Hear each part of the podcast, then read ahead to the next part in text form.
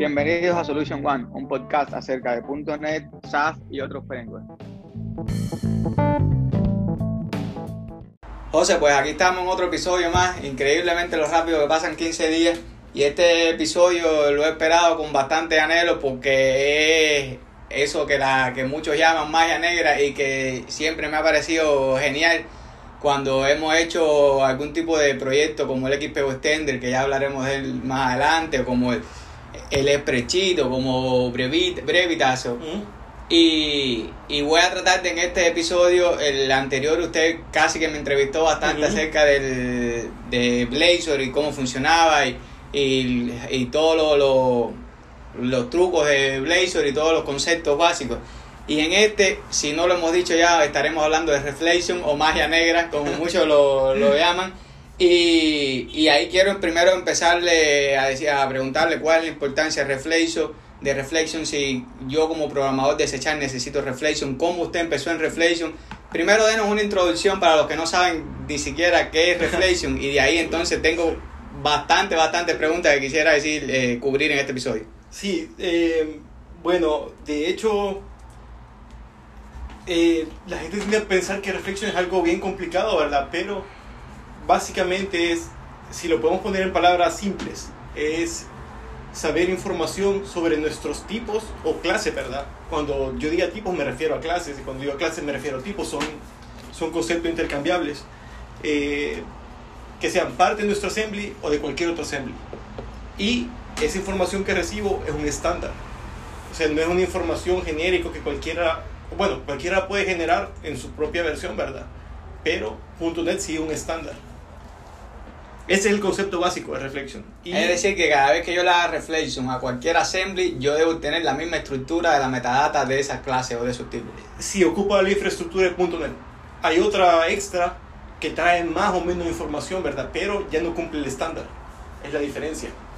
Bueno, entonces la pregunta más simple sería, ¿para qué yo usaría Reflection? ¿Por qué yo necesito saber Reflection o por qué me debería interesar al menos entender pues, Reflection? Pues dependiendo del punto de vista o de, del negocio en que esté en que usted esté trabajando, lo diría yo, porque es, por ejemplo, si yo hago ERPs, CRMs, en esos tipos de, de sistemas es bien útil tener plugins. Entonces, para hacer plugins me sirve hacer Reflection, ¿verdad? Necesito saber de Reflection. Así que funcionan. Y pensemos en otra industria diferente. La industria de componentes. Yo hago controles. Para hacer controles también hay que saber Reflection. Entonces, y digamos, todo lo demás está en medio de eso, ¿verdad? O es la industria puramente técnica donde hago controles, o en user software donde quiero hacer plugins, por ejemplo, para extender mi ERP, mi CRM, mi sistema de control, de, sistema gerencial, ¿verdad? Entonces, en, entre medio todo lo ocupa y se ocupa más de lo que uno cree que, que está usando. Entonces, si, si entendí correcto, yo con Reflection tengo la capacidad de crear instancias sin tener referencia directa al assembly de, de la instancia que estoy creando. Pues no, yo creo que ese fue un poco muy lejos. Empecemos para empezar de cómo obtengo la información. Toda la información de cada clase va a un tipo de objeto tipo tipo, type, ¿verdad? Entonces, ese type lo que tiene es toda la metadata necesaria del tipo. Entonces, esa es la primera parte básica, ¿verdad? Cada vez que ustedes en C Sharp o en Visual Basic hacen un get type o type of, lo que están devolviendo es la información sobre ese tipo. Y sobre el tipo lo que, lo que recibo son los métodos, propiedad, todo, todo cómo se ha construido un tipo, todo lo que puede tener una clase adentro, por ejemplo, qué eventos tiene, qué interfaces implementa, todo cómo se pueda describir, viene en ese clase type. Claro, es un montón de información y con unos nombres increíblemente místicos. De hecho, el nombre de Reflection no suena a nada, pero tampoco es descompilar, entonces no es... No sé, si le pusiéramos generación de metadatos también suena raro. Entonces, Reflection quizás es el nombre más decente que se le podría haber dado. Pues, si, si has programado en Sechar o en .NET en general y has usado librería como Prism, dependency, dependency, dependency injection. ¿Cómo se diría dependency injection en español? Eh, inyección de dependencias. Pues sí. Eh, siempre nos, nos enfatizan que usan Reflection y que tendríamos que tener cierto cautela al usar Reflection por el sistema, por el problema de performance, que Reflection siempre viene asociado con cierto eh, grado de degradación de performance. De hecho, ¿Por qué es el caso ese? Pues, bueno, eh, para empezar, eh, no hay que tener tanto miedo como que solo tocarlo va a tener una, una eh, disminución del performance. Porque en general todo en .NET ocupa reflection. Por ejemplo, como un grid sabe qué columnas tiene que mostrar en el grid, a pegarle un tipo, le hace reflection al tipo para saber qué propiedades públicas tiene y esas son las que pone, ¿verdad? Eh, y ahí van a influir dos puntos, Javier. Es uno, es si el tipo que estoy haciéndole reflection o el que quiero saber información es un tipo en mi application domain o si es un tipo que yo estoy cargando de afuera del application domain. Cargarlo afuera del application domain es igual a cargarlo del file system. Lo cargo de un archivo, entonces tiene todo el, el peso de lo que conlleva leer un archivo. El archivo puede ser de un mega o de mil megas, de cualquier cantidad. De, o sea, ese, ese ya un, un baja performance, ¿verdad? Y además, tengo que leer toda la metadata y la metadata es, aunque bien compacta, es un montón. Entonces ahí está el, no es algo que se va a tardar un minuto por un tipo, se tardar un milisegundo, pero mil milisegundos suman y suman y suman. Es decir, que si yo me pongo a analizar Entity Framework, XPO, Prism, todos usan de alguna manera Reflection para poder coger los, los datos de tu modelo y generar algún tipo de, de funcionalidad. Exacto. Si cualquier persona que haya hecho getType o typeof, inclusive en su propio código, ese reflection. Yo quiero saber el tipo para poder deducir algo sobre el tipo. Entonces, sí, póngame un ejemplo básico de cuando yo usaría getType o algún ejemplo eh, práctico. Pues esos ejemplos llegan a ser bien, bien primitivos. Y pero... disculpa la interrumpa, Ajá. porque ahora eh, pensando en la respuesta que me dio anteriormente, siento que a lo mejor a algunos de nuestros oyentes que son eh, están empezando, ¿le podría a ellos de alguna manera darle una explicación rápida de qué es lo que es un application domain? Eh, sí, eh, un application domain es, eh, bueno, la mayoría de gente confunde proceso y application domain, no son exactamente la misma cosa. Por ejemplo, pensemos Javier en cómo trabaja IIS. IIS es solo un proceso. En el sistema operativo, usted en el listado de procesos ve uno que se llama WW3 o tiene un montón de nombres, ¿verdad? El nombre es indiferente en este momento. ¿Qué es lo que hace IIS? IIS crea cosas que son application domains donde carga una, cada una de las aplicaciones que está sirviendo el web server, ¿verdad? Entonces, pensemos que una aplicación o un proceso del sistema operativo puede tener como pequeñas casitas adentro. Cada casita es un application domain. Entonces, un proceso puede tener más de un application domain. Pero lo más normal y que uno nunca sabe es, cada ejecutable genera un proceso en el sistema operativo, por lo menos con un application domain. Entonces, pensémoslo que es como un contenedor de código de ejecución. Ese, es el application domain. Entonces, si a lo que le quiero hacer reflection ya está ahí, ya está cargado en memoria, es más rápido. Si está afuera de eso, usualmente va a estar en un, algo binario, un archivo, ahí es más pesado, ¿verdad? Entonces, el performance está en leer el archivo y además de deducir lo, la metadata. Bueno, entonces ahora cuénteme, José, ¿cuál fue su primer proyecto en Reflection o cómo usted empezó Reflection? ¿Qué fue lo que lo motivó a, a dedicarle más tiempo a Reflection y a, y, a, y a volverse ese mago de magia negra que no sabemos de dónde salieron las cosas y cómo funcionan? Porque yo creo que una de las cosas de Reflection, sobre todo para los programadores que empiezan, y por eso a veces es difícil para ellos entender, es que todo está pasando por atrás y uno no ve y decir, uno no sabe de dónde fue que salió hasta que realmente uno no entiende cómo está funcionando. Pues, bueno, ahí eran, fueron varias preguntas, pero entonces empecemos por el primer proyecto de Reflection. El primer proyecto de Reflection fue cuando salió XPO1. Eh, nosotros no ocupábamos Codrush, no teníamos ningún tipo de asistencia de IntelliSense ni nada, o sea, era Visual Studio 2002 o 2003, no me acuerdo cuál fue la primera versión, .NET 1, y ocupábamos unas supercomputadoras en esa época, que eran computadoras con creo que 4 GB de RAM o 3 GB de RAM, que en esa época era algo bestial. Y aún así sentíamos que todo era lento en comparación a Visual Basic 6.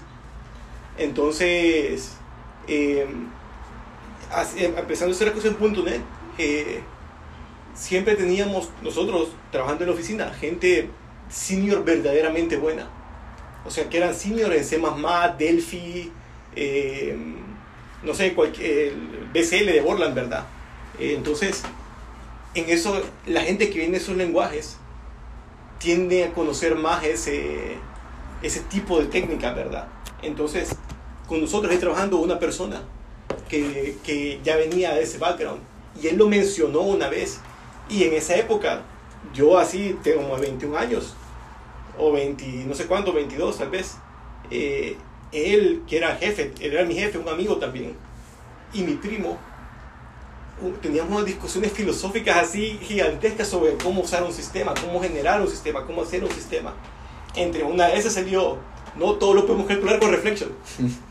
y yo como, ¿qué diablos es eso de Reflection? Jamás lo voy a usar. De hecho, en esa época, en esas conversaciones salió el concepto de, y ocupemos interfaces también para todos. Y yo otra vez era como, ¿para qué vamos a...? ¿Qué es eso? ¿De dónde salió? Entonces, eh, el primer proyecto básicamente fue, no me acuerdo del proyecto, fue una prueba más que todo. Y fue querer generar las clases de XPO desde un archivo de Excel. Entonces, yo empecé a llegar a Reflection sin querer, porque lo que estaba queriendo hacer era Meet.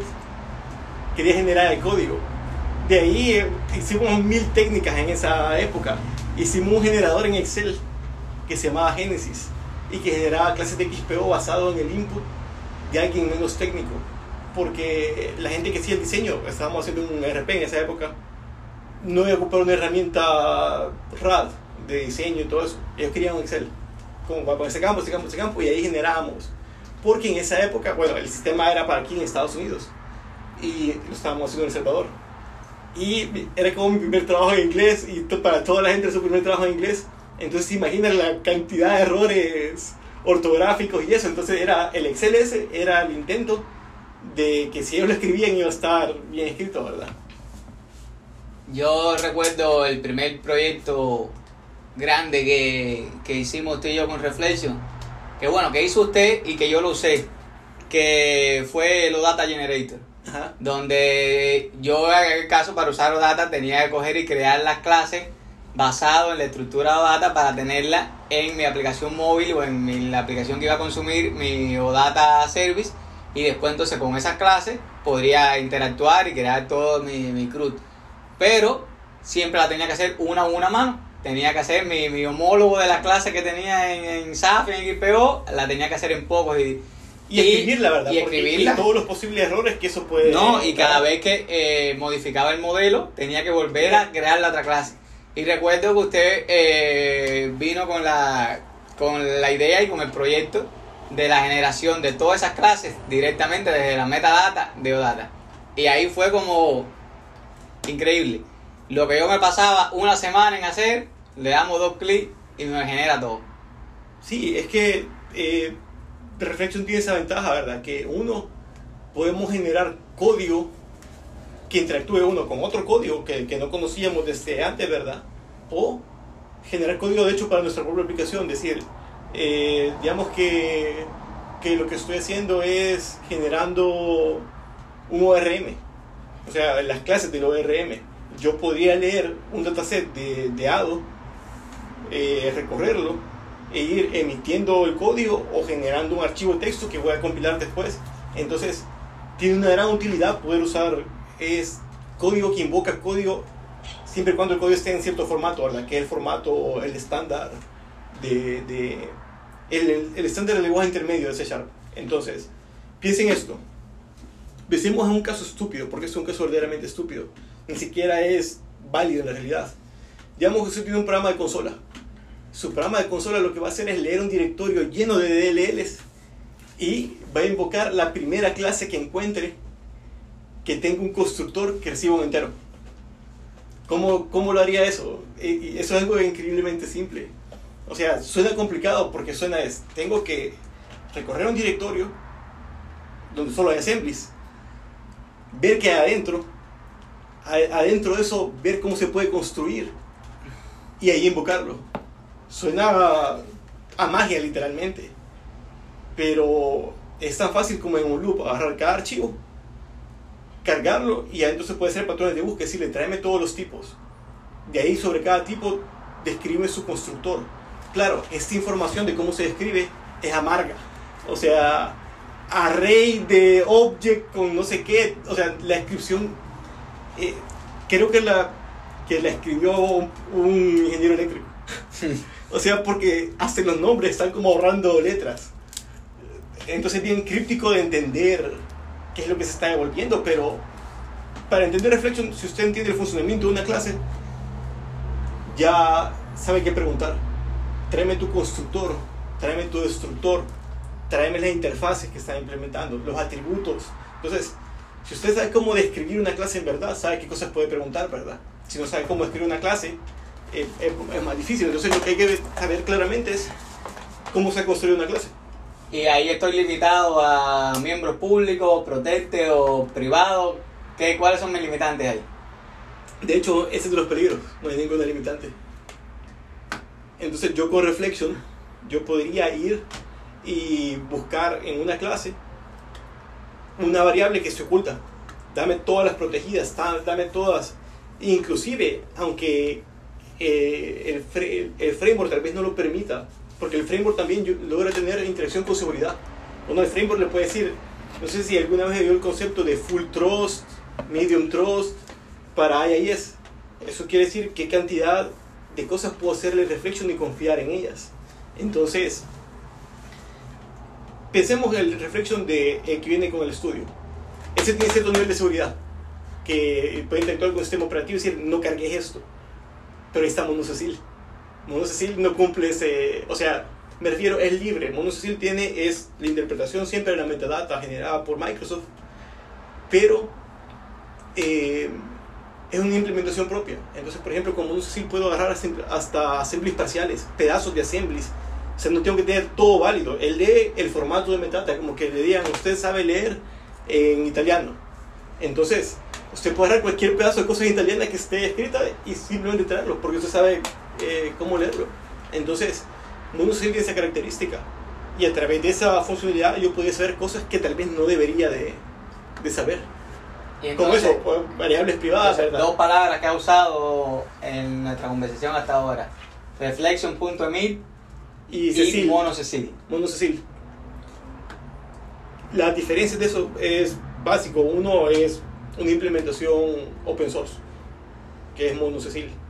Y el otro es eh, el, engine de Microsoft, ¿verdad? lo que trae dentro del framework. Entonces, Mono Cecil es simplemente una implementación open source, pero también es súper popular, un montón de gente lo ocupa. De hecho, si no me equivoco, la gente de FOI lo ocupa para un montón de cosas. Porque es útil porque puedo, eh, no solo puedo ver la metadata, ¿verdad? Que usualmente, o sea, lo que, los objetos que devuelven, que escriben metadata son objetos normales de .NET. Pero Mono Cecil puede eh, no solo tener la metadata, puede manipular el lenguaje en que la metadata está hecho. Eso quiere decir que puede también emitir código. Puede decirle assembly, hoy tienes una clase más. Entonces, ahí ve lo peligroso que podría llegar a ser reflection. Porque si alguien lo sabe usar, eh, por ejemplo, pensemos en un caso malicioso. Ahorita vamos a hablar de un caso malo. Digamos que eh, usted tiene un sistema de plugins. Entonces, su sistema de plugins levanta una interfase que, se, que, que, que, que es iExecute, ¿verdad? Usted simplemente usted al, al haber cargado algo por reflexión, primera cosa, usted no lo hizo. No sabe qué es lo que está ahí, qué es lo que está cargando. Simplemente está ejecutándolo según va encontrando las cosas que necesita saber, ¿verdad? Sobre el tipo. Entonces, eh, si partimos de esta idea, quiere decir que yo voy a cargar un montón de cosas desconocidas. Entonces, ¿cómo podría verificar el código interno? Digamos que no lo puedo verificar ¿qué puede pasar? Alguien puede ejecutar un plugin que me secuestre algún tipo de proceso adentro. Entonces yo podría decir, y lo peor es, ¿sabe qué sería? Que no habría evidencia, porque no hay código. Yo podría hacer agarrarlo. Digamos que plugin eh, era calcular total de impuestos. El total de impuestos daba 100. Pero alguien malicioso vino y le puso algo en medio. Entonces, ¿qué podría hacer con eso? Con eso yo podría agarrar application domain, con el application domain podría generar una clase adentro que implemente el mismo cálculo de reemplazarlo. Eh, y la gente cuando revisara el código es, el código está bueno, la ejecución está mala. ¿Por qué? Porque cargué un código desconocido que me pudo alterar un proceso. Me refiero, eso es un caso ya verdaderamente malo. O sea, eso no pasa sin querer. El que lo hace, lo hace eh, intencional. Y entonces, ¿cómo yo podría protegerme de algo así? Porque la verdad suena bastante que pudieran coger mi aplicación y, y hacer... ¿Sabe, sabe ahí qué, qué, qué cosa es la que... O sea, el, consejo que lo que debería ser es ocupar siempre firmados. Porque en teoría yo tengo, debería tener cierta garantía de que la... O sea, me refiero, olvídese, no sé, es que es complicado porque la seguridad siempre debe ser enfermiza, o sea, si no tengo puerta, alguien va a entrar, si tengo puerta sin llave, otro tipo de gente va a entrar, entonces, ¿qué tan seguro puede ser? Tan seguro como nos enfermemos la cabeza y lo pongamos, ¿verdad? Porque podemos poner después de la puerta un muro de cemento, ¿verdad? Entonces, eh, la verdadera casi que eh, forma de editarlo, assembly firmados. Sí, también los assemblies se pueden refirmar, o sea, hay pero lo que me refiero es, usted tendría que elegir qué nivel de malicia se quiere defender. Me quiero defender de alguien que, de otro programador común, la firma lo evita. La firma hay que comprarlas, entonces nadie va a gastar dinero, o si gastó dinero que también quería hacer algo bastante malo, ¿verdad? Entonces, eh, pensemos en otro caso, eh, es algo de millones de dólares.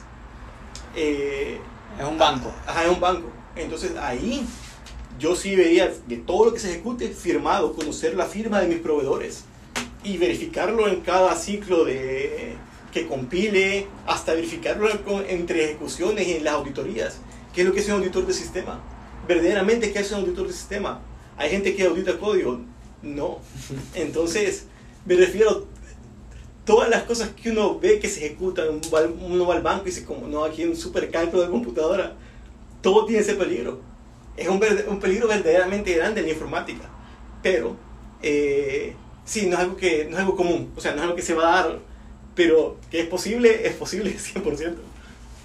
Bueno, no vamos a asustar a los oyentes porque a pesar de ser eh, una herramienta peligrosa para este tipo de ataque, también una herramienta muy útil para todas las herramientas, para todos los nuevos frameworks, para decir, como usted estaba mencionando, Fodi es una de las librerías bien usadas que usa Reflection. Y de hecho, si han oído el, episodio de Merge Conflict acerca de Source Generator, ahí Frank Kruger se, se puso en una situación un poco complicada al llamar la implementación de Fodi Hacking y como él de alguna manera eh, recomendaba la nueva implementación de Source Generation, Source Generator ahora en, en C 9 como una solución y después pidió disculpas porque eh, cualquier aplicación open source que alguien dedica su tiempo y mantiene es digna de respeto. Y, no, y es súper famosa, es súper famosa, es súper usada y también es increíblemente útil. Pero yo creo que el problema que tuvieron ahí fue como, ¿cómo le explica a alguien cómo usted le mete código intermedio al assembly? Uno diría, hice un hack. Y así fue que le escribieron ese método Sí, Entonces, obviamente eso, fue lo que... Eso ninguna fue... malicia en las palabras de él. Yo, yo, creo que no. yo creo que mal uso del, lenguaje. Y entonces, José, siguiendo con el tema, porque realmente para mí esto es genial la convención y es decir, de nuevo, magia negra. ¿Qué usted recomendaría para el que nunca ha visto Reflection? ¿Por dónde empezaría? ¿Qué, qué leería? ¿Qué buscaría? ¿Qué? Y porque usted también me estaba comentando que a veces estamos haciendo reflexión de algo que no sabemos qué nos vamos a encontrar. Nos damos, dame todos los miembros privados y voy a revisar ahí y voy a... No podría yo descompilar el assembly si tengo a ellos, mirar más o menos la estructura y basarme en eso para hacer reflexión. Eh, no, de hecho, esa es la manera quizás más fácil. Eh, pensemos, usted tiene un assembly y lo descompila. Eh, va, voy a responder al revés, ¿verdad? Porque voy a responder la última parte y la primera parte de cómo debería iniciarse. Es, pensemos, Usted tiene un assembly y lo descompila. Si lo ve, usted ya puede preguntar por cosas concretas. Por ejemplo, digamos que usted tiene una clase con un método que se llama calcular impuestos. Si yo lo abro, eh, eh, lo descompilo, ya sé cómo se llama. ya sé en qué namespace está, cuál es su nombre, su nombre completo de la clase, que es el namespace, el assembly y la clase. Entonces, yo podría hacer, decirle, cargame ese assembly y cargame esta clase directamente por nombre, desde un string, ¿verdad? Entonces, eh, entre más sepa, menos tiene que preguntar. Entre menos tenga que preguntar, más rápido es. Porque cada pregunta es como un query de datos, ¿verdad?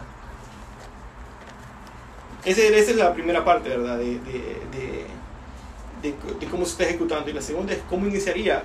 Es fácil. Eh, un programa de consola, les diría que hiciera un programa de consola, eh, que trate de cargar un DLL, o sea, un assembly, y buscar los tipos que están adentro. Es el, como el ejercicio más fácil.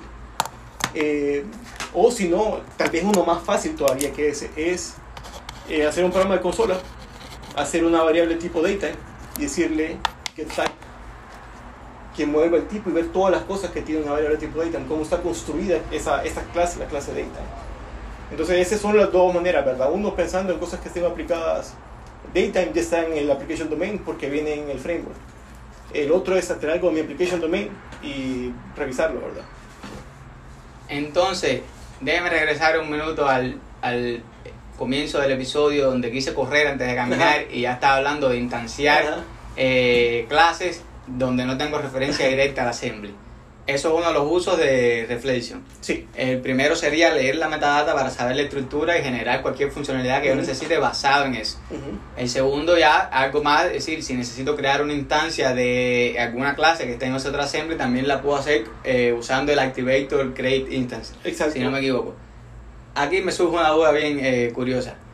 ¿Cómo yo podría, porque a la vez que ya yo leo el tipo, puedo crear la instancia, si tiene un constructor público o, si, o incluso si tengo... ¿Qué pasa cuando tengo que crear una instancia de tipo genérico? Yo no sé qué tipo exactamente me está devolviendo. ¿Cómo yo manejaría Bueno, esa de situación? hecho, todo el, el activator eso es lo que devuelve. No, no devuelve eh, un objeto concreto. De hecho, pensemos en este caso. Va, usted va a activar. Va a ocupar el activator para crear una nueva instancia. Si usted está teniendo que hacer eso, es que no sabía qué tipo era. Entonces no saben qué tipo de variable guardarlo. Entonces lo va a guardar en un object. Empe- Empecemos por ahí, ¿verdad? Entonces, object solo tiene creo que dos métodos. Creo que es tu string y tiene getType también, creo. Get hatch. GetHash, ajá, que es como el ID de memoria. Esos son todos los de... Entonces, solo esos miembros puede invocar. Entonces ahí hay varios problemas ya. Cuando yo activo, cuando por reflection creo una instancia de una clase, eh, ¿qué es lo que pasa? Como yo no sabía qué tipo era, le guardo en un objeto. Eso es el, el concepto de boxing y unboxing. Y es cualquier objeto que tenga, cuando lo desconozco, .NET lo envuelve en un tipo objeto. Entonces ya está ocupando más memoria para empezar. Más memoria de lo que debería hacer, ¿verdad? No es que ocupe mucho, o sea, no va a ocupar 50 veces más que lo que hubiera costado crearla. Va a costar, no sé, no sé, 5% más, 10% más, no es algo, tal vez hasta 5% es demasiado. Pero sí hay un costo, a lo que me refiero, no es gratis, no funciona como lo que ya está compilado. Entonces, eh, tengo la instancia y no sé el tipo. Entonces ahí es donde entran también las arquitecturas de diseño. Solid, por ejemplo. Cuando yo hago Solid, yo ocupo interfaces y mis tipos implementan interfaces. Usualmente es un contrato que yo ya distribuí. Entonces cuando activo yo puedo castear algo que yo ya sé. Entonces si yo ya lo sé, es menos costoso para empezar. No se va al heap. Y también ya sé cómo manipularlo. O sea, así funcionan los plugins. Digamos que pensemos que, en- pensando en ese caso exacto, y el caso que siempre menciono es de los impuestos. Tenemos eh, un plugin que, se, que se le pasa un valor y calcula el impuesto de la venta. Solo recibe un valor.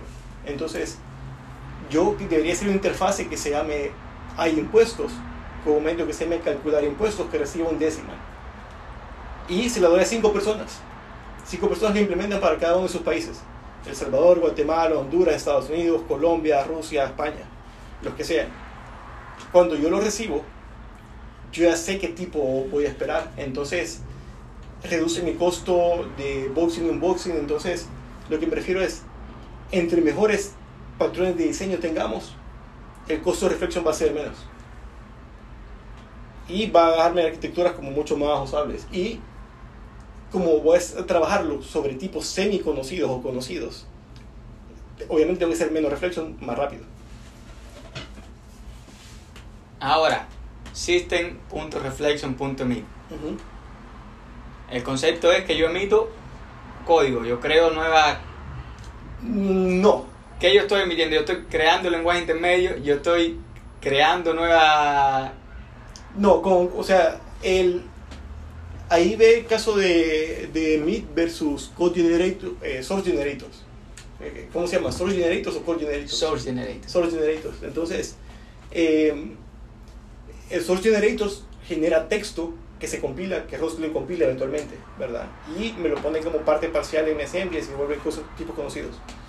Eh, emit es agarrar el application domain, ya había otro montón de cosas ahí, y a través del lenguaje, o sea, del manipulador del lenguaje intermedio, yo le digo, emitime una clase con un constructor público, con un parámetro tal, con una propiedad pública de esta que devuelve, pero el lenguaje es bien críptico de cómo describirlo, porque va, va haciéndolo literalmente en el lenguaje que, bueno, .NET se compila el lenguaje intermedio, entonces tiene que escribirlo en ese engine, que, que es el engine de MIT, es ese engine que hace, eh, que este año ha hecho el lenguaje intermedio, ¿verdad? Entonces, es un poco críptico los nombres, todo eso, ¿verdad? No es como... Hay otro montón de frameworks más nuevos, donde es más natural la generación de, de- de código. Entonces, Pero, por ejemplo, en Source Generator yo de hecho puedo ir a, creo que es en la carpeta Object, no estoy seguro, y ver el código que me generó. Yo puedo ver el código que yo generé o que yo emití. no. O sea, me refiero, sí lo puede ver, pero se va a ver como una interpretación de máquina. O sea, no tiene estructuralmente lo que usted escribió, todo, pero no se ven como líneas que escribieron humano. No, no así que se ve. Porque incluso en Source Generator yo puedo poner breakpoints en el código generado. Ajá, porque es parte, de hecho, del, del mismo assembly. Lo que pasa es que ahí el tooling, Javier. El tooling hace que tenga usted un archivo ahí que no se está viendo porque esa carpeta no se ve y otro montón de cosas, ¿verdad?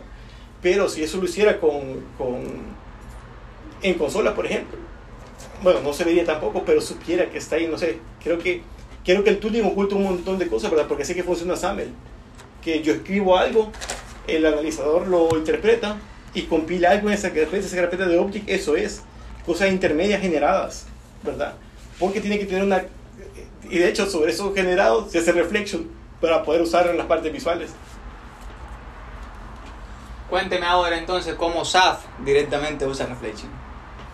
Pues, ¿Cuál es la magia de SAF? Que yo simplemente declaro mis clases y ya tengo el UI generado, tengo el para web y para Windows, tengo mi base de datos. Pues lo que... ¿Qué ese- papel juega Reflection ahí? Eh, de hecho, increíblemente alto porque piense que ellos, eh, digamos así, la aplicación desconoce cuál es su, eh, su, su, su, su business object. Y aún así genera el UI sin que usted le haya hecho cómo. Entonces, ¿qué es lo que se hace? Es, eh, se busca el modelo de clase, ¿verdad? Y se hacen ciertas cosas. Por ejemplo, busco todas las clases que desciendan de cierto tipo. Eso quiere, me da a ver mis tipos persistentes. De ahí sobre mis tipos persistentes le digo, tráigame todas las propiedades públicas. Entonces con toda esa información yo puedo crear mi UI. Por ejemplo, digamos así, si voy a crear un detail view, eh, él no lo hace en e- no lo hace en ejecución, ¿verdad? Lo hace desde el principio de la aplicación. Pero lo que es, lo que hace básicamente es cuando usted levanta un detail view, él va, busca la metadata que ya había calculado desde el principio. Por ejemplo, tiene su clase una propiedad string. Un string lo voy a poner con un texto. Entonces, la información que ya estaba en las clases me sirvió como parámetros de construcción del UI. Entonces, lo que ellos hacen es una interpretación de la metadata. Ahí es donde la interpretación es útil. Ellos no programaron sabiendo qué es lo que usted iba a hacer. Aún así su pantalla. ¿Por qué? Porque generaba una manera estándar de leer lo que su modelo genera, que es metadata al final. Eh, pero Xpo tiene un tipo de metadata más especializada, más rápida todavía que la metadata de reflexión normal. Entonces, y ahí donde usted tiene que ver, si usted ocupa un montón de reflexión, y de hecho SAF lo hace, es cuál es la manera más conveniente de obtener esa metadata. Eh, pidiéndosela a los tipos siempre. Esa es una forma. Dos es creando mi propia metadata en un formato que sea más compacto, más rápido, lo que sea, o con solo las cosas necesarias. O tres, que eso lo hacemos nosotros bastante, de hecho, acá en la oficina, es em, guardar en la base de datos. El importador de Excel, así funcionaba. Es, yo agarraba la información de mis objetos persistentes y em, la guardaba en un modelo que le decía a cada columna después de Excel a qué pegarse y así sabía yo qué propiedad de la clase le iba poner el valor y qué columna tenía que leerla. Pero eso lo guardaba en una clase persistente, o sea, en datos en la base de datos. ¿Por qué? Porque cuando yo empecé la primera idea de ese importador, mi cálculo era que era más rápido leerlo en la base de datos que hacerle reflection. Entonces, eso es lo que se tiene que deducir es, si, si hacer reflection es muy costoso para mí, lo guardo. Y tiene que comparar el costo de hacer reflection contra el costo de leerlo desde cualquier otro lado. Entonces ahí le va a decir cuál es la mejor manera, ¿verdad? De hecho, de todas maneras, no importa dónde la lea, va a terminar haciendo reflection de todas formas, pero no va a leer, que, eso eh, tiene impacto en performance. Bueno, ahora eso le da sentido a por qué SAF, Prism y eh, otro tipo de framework que funcionan de esta misma manera te dicen si quieres evitar la degradación de performance que viene vinculada con Reflection, añade tu B-Model en este ¿Sí? espacio, añade tu, con tu controller en controller, get controller types o declare controller types, no estoy seguro. De esa manera el sistema puede leerlo rápidamente sin necesidad de después ir a buscar por Reflection qué controller tiene declarado, qué B-Model tiene declarado y evitas ese... Sí, no, de hecho es... Eh, bueno, ese problema también lo tiene SP.NET eh, Core, que para usted, si, si ustedes nunca ven dónde se instancia un controller, un HTTP controller, y lo mismo pasa en SAP, ¿verdad? Entonces, ¿qué es lo que pasa? Eh, ASP.NET Core, por ejemplo, y lo mismo casi todos los sistemas que ocupan Reflection hacen esto. En el startup hacen algún tipo de proceso al inicio de la aplicación que dice, tráeme todos los tipos que están en mi application domain. Quiero ver qué son para ver si es un controller, si es una clase persistente, si es lo que sea. Entonces, eh, todos funcionan exactamente igual, que es descubriendo. Pero si yo ya en algún lugar le dije, no descubras, estos son los tipos, ese costo es minimiza. Lo, por ejemplo, pasa, es lo que hace en, en un módulo de SAF, Additional Exported Types. Y se recuerda que cuando vimos la clase con ustedes hacer un módulo reusable, hay un momento en que registrábamos cada cosa, porque registrarla, el, eh, al registrarla, evita eh, tener que ir a buscarla por reflexión. Entonces mejor le digo que, que él vaya más rápido. Pero también no crea que es tanto más rápido, o sea, no es el costo de reflexión es increíblemente bajo, digámoslo así. El problema es hacerlo mal. Si uno lo hace mal, obviamente, como cualquier cosa. Y me imagino también dependa, dependa de si tenemos 12.000 business objects, así tenemos 5. Ajá, exacto. Por ejemplo, eh, descubrir 5 business objects no va, va a ser, no sé, no sé qué es menos que un milisegundo, nanosegundo tal vez, pero sería imperceptible. O sea, eh, verdaderamente imperceptible, pero si vamos a descubrir 200 millones de clases persistentes, hacer reflexión de eso obviamente va a tomar tiempo. Entonces ahí está costo-beneficio, ¿verdad? Usualmente las, entre más automatizados sean, más reflexión ocupan. Porque en SAF, en verdad, pensemos en el caso más sencillo de todos. Yo solo creo una clase tipo domain object. No, tipo base object, ¿verdad? Que es un domain object al final. Pongo dos propiedades, corro y funciona. Todo eso fue por reflection. Eh, descubrí el tipo, cargué los controles, instancié los controles. SAF lo instancia con el Activator. Pero ahí está el caso, ahí instancian un tipo conocido. Es eh, más barato, digamos siempre, en costos de performance. Ahora, ¿hay algún tipo de reflexión en la generación de los T4 templates para generar código? Eh, sí, bueno, es que casi en todo hay reflexión, literalmente. Es decir, eh, cada vez que estemos usando algún tipo de tooling en Visual Studio, que algún tipo de designer, cada vez que estemos usando el binding, cada vez que estemos usando todo, todo, todo eso es reflection. Exacto. Entonces. Es decir, que la mayoría, aunque no conozca reflection, lo usan en su día a día. Piénsenlo así. ah, ahorita voy a hacer una analogía. Eh, reflexión es como la gravedad. Está ahí aunque usted no lo vea. Y está ahí todo el tiempo. O sea, me, reflexión sería la gravedad de la programación en general. Porque pensémoslo así. Piénsalo así. Windows Forms. Un ejemplo súper clásico. Pongo un botón y le doy right click. ¿Cómo sale en el property grid los nombres de las propiedades que tiene? Y cómo sabe de cualquier control que usted ponga visualmente cuáles son las propiedades que tiene por reflection. Todo, todo, todo, todo el, todo el, el, el funciona con reflection. Porque reflection es muy bueno, o sea, el, el objetivo es poder invocar o interoperar con código que yo no hice. Y si uno hace una herramienta de, de, programación, va a interactuar con un montón de código que usted no hizo. Entonces tiene que saber eso. Por es ejemplo, decir, que si me siento escribiendo el mismo código y una y otra vez, lo más probable es que pueda crear una herramienta que me lo genere basada en el reflejo. Exacto. Ahí donde, donde, donde brilla. Donde brilla. O, por ejemplo, para, digamos así, eh, eh, quiero cambiar implementaciones, hacer implementaciones que, que sean switchables. Cargo un, en un caso de un archivo, encargo en otro caso de otro archivo.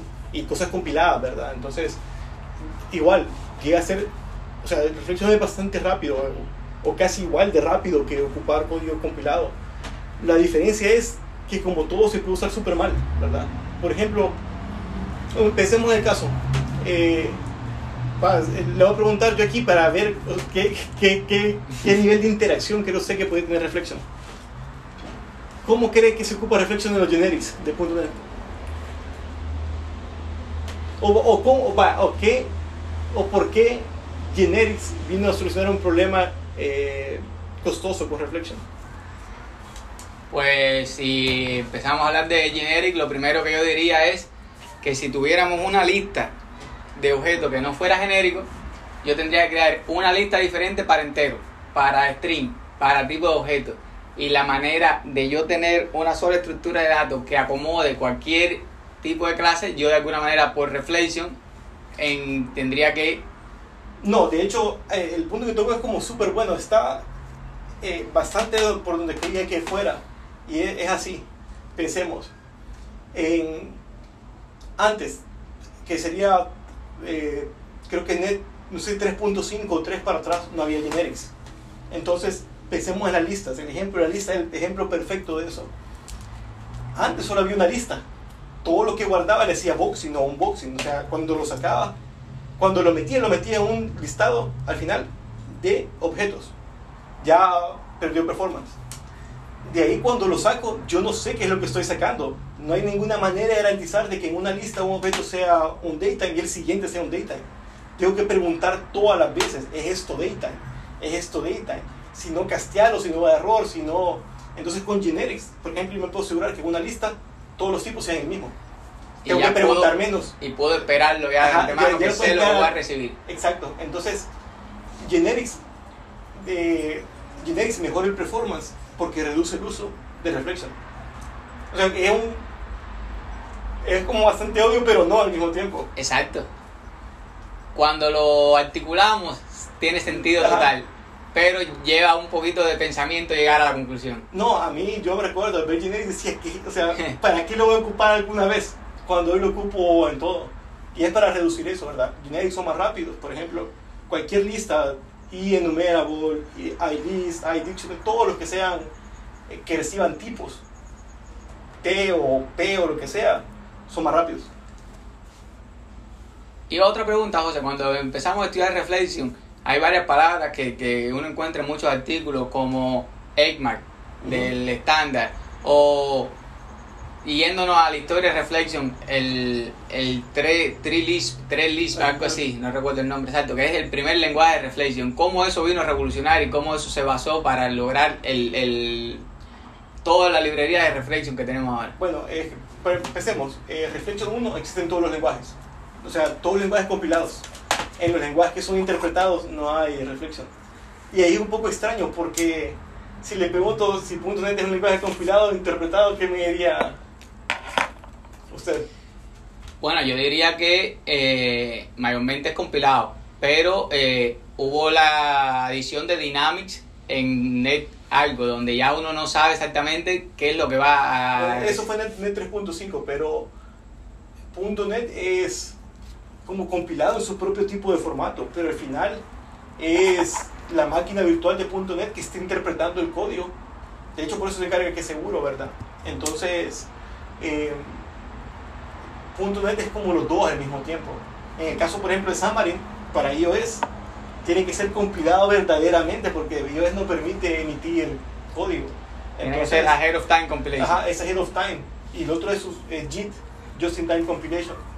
Entonces, eh, eh, la reflexión es una característica de los lenguajes compilados, no interpretados. Por Entonces, eh, ahí se, cuando empezaron con list, creo que es, que son, es programación por listas. De hecho, en mi universidad lo daban, pero cuando yo llegué ya no, ya no era eso lo que estaban dando.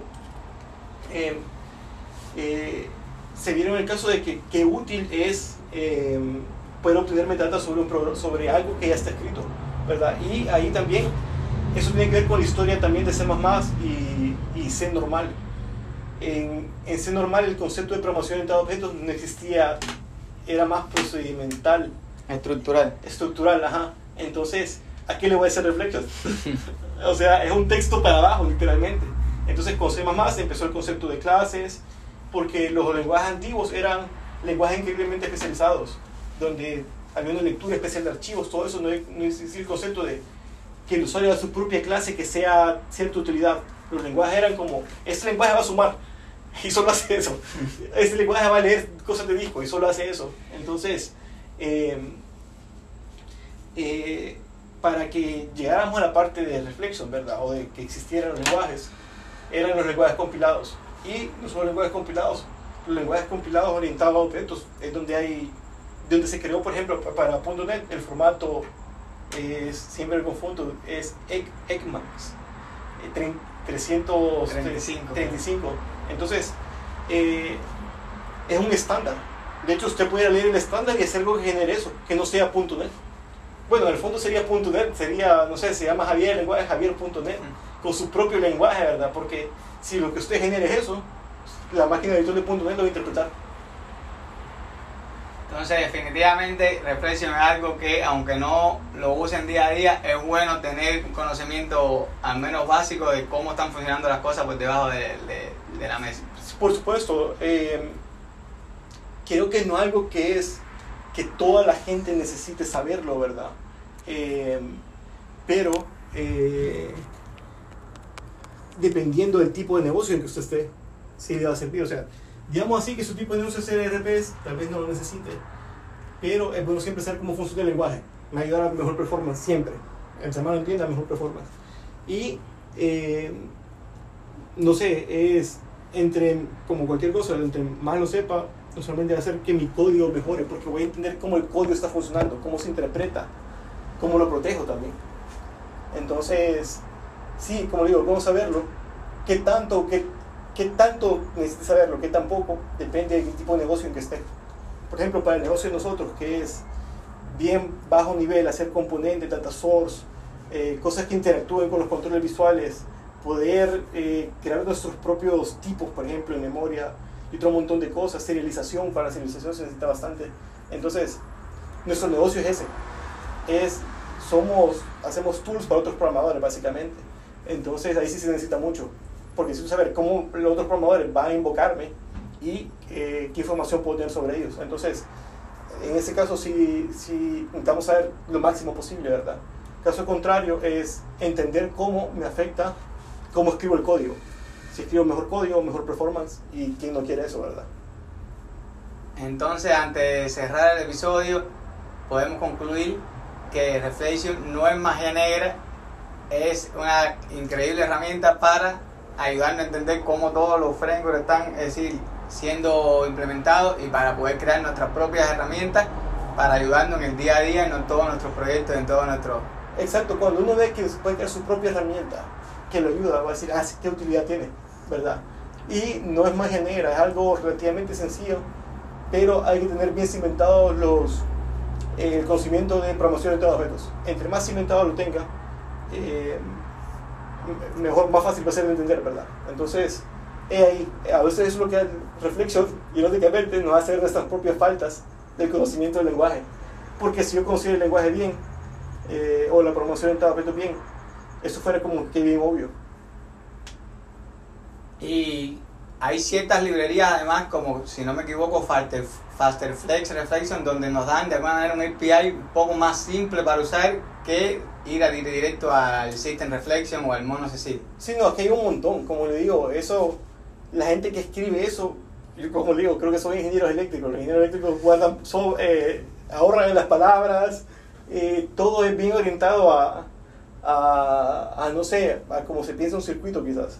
Entonces, todos estos otros frameworks de reflexión que hay, básicamente son una interpretación más humana de, de, de, de entenderlo, de, cómo expresarlo, ¿verdad? Y de cómo interpretarlo, ambos. Sí, porque así es fácil. Es, ellos de seguro se van adentro, encapsulan la propia API de reflexión de .NET. O el caso de Mono Cecil.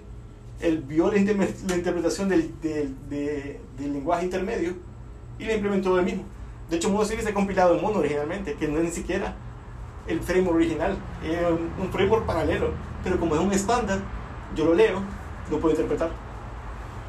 Y a cualquier programador que mañana quisiera empezar a aprender Reflection, ¿cuál fuera el primer proyecto, el primer ejemplo que usted le recomendaría que hiciera para que empezara como que a entender todo el funcionamiento de Reflection? ¿Cuál sería el primero? ¿Un programa de consola que, que, que levante un assembly y lea la...? Pues yo haría una librería con una clase, con un método.